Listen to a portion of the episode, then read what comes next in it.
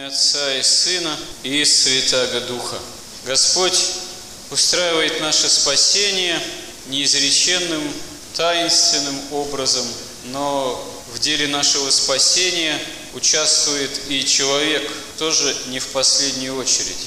Причем из священной истории и вообще из истории человеческого рода мы можем заметить, что Господь использует и благие намерения человека, и злые. Он пытается отвратить человека конкретного от зла, но если человек упорствует и следует своей воле, то Господь и даже это использует в конечном счете к спасению. Так явление креста Господня, явление Голгофы – это есть одновременно и явление великой милости Божией, потому что крест Христов уготован Сыну Божьему привечно, потому что раз Бог решил создать мир по своей великой любви божественной, то Он промыслительно предвидит и необходимость спасения человека, отпавшего в сень смертную от Бога. Но цена этого спасения есть именно крест Христов и Его пречистая кровь, которая с этого креста стекает. Когда Господь обращается к Каину, одному из первых людей на земле, предостерегая от того, что он вот-вот окончательно попадет в сети, можно сказать, расставленные дьяволом, Господь желает воспрепятствовать тому, чтобы совершилось братоубийство, тому, что Каин восстает против него Бога как жизнеподателя. Но свободная воля остается за Каином, и он проливает кровь своего брата, но, как единодушно указывают все святые отцы, Авель прообразует самого Господа.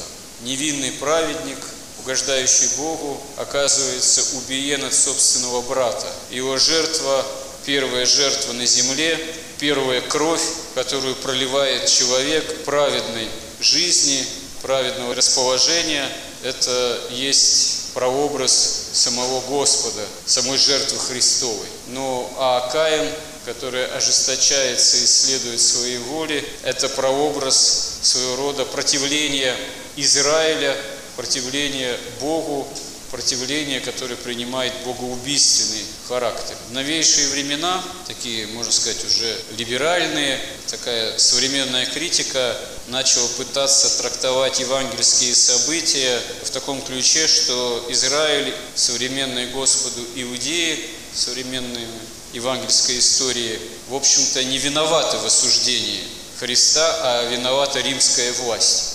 Но это неправда. Евангелие единодушно свидетельствует, что именно верхушка Израиля, члены Синедриона, противники Христа, изо всех сил ищут убить его и домогаются этого у Пилата. Мы видим в Евангелии так все и описано. При этом Господь не отрекается от своего народа. Господь в этом смысле не отрекается никогда и никого не проклинает. И даже тот же Каин, если и подпадает проклятию, то это он сам выбирает такую участь и такой образ существования.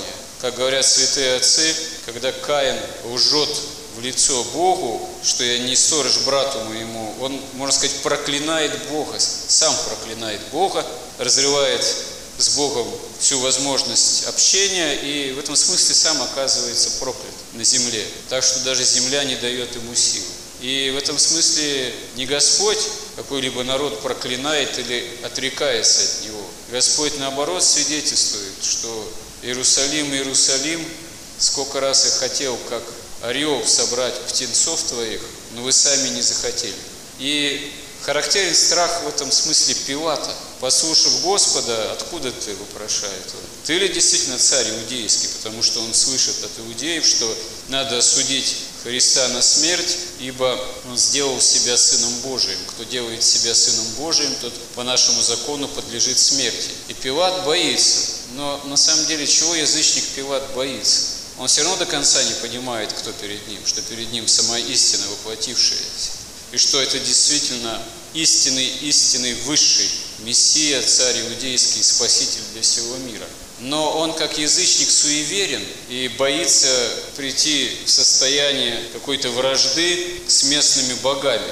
А вдруг действительно этот странный праведник, проповедник представляет какие-то силы, которые имеют какое-то влияние, какую-то власть из мира духов. И он на всякий случай опасается.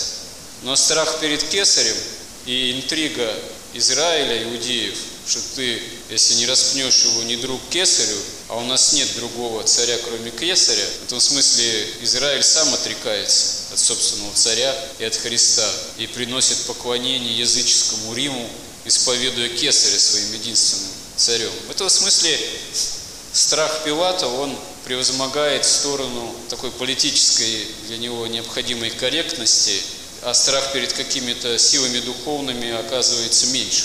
Почему он и умывает руки. То есть мы видим, как истина, она не подавляет человеческую волю, даже имеющую злую направленность, но использует эту волю, хотя эта воля направлена на убийство Бога человека Христа, на то, чтобы вознести его на крест. Но это промыслом Божиим нужно и самой богочеловеческой жертве, самой Пресвятой Троице и Богу Сыну, чтобы спасение наше осуществилось.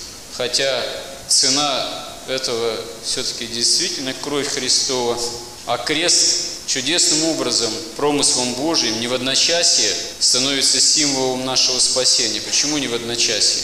Потому что он для иудеев соблазн, а для эллинов безумие. Только в IV веке, после удивительного знамения, данного чудесного Константину Великому, когда он побеждает на поле брани с меньшим числом сил, после того, как ему небесное явление креста было явлено. И тогда мир языческий принимает крест, и он становится символом спасения, священным и драгоценным не только для избранного числа христиан, преследуемых в течение и первого, и второго, и третьего, и первой четверти четвертого века, но после того, как становится Римская империя христианской, уже церковь получает свободу и благоприятствование, а крест становится всеобщим символом поклонения в границах христианских, европейских, в том числе и восточных христианских цивилизаций.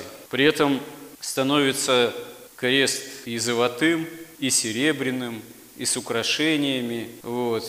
И начинает даже забываться, что истинный крест Христов, он деревянный, и это орудие страшной казни было.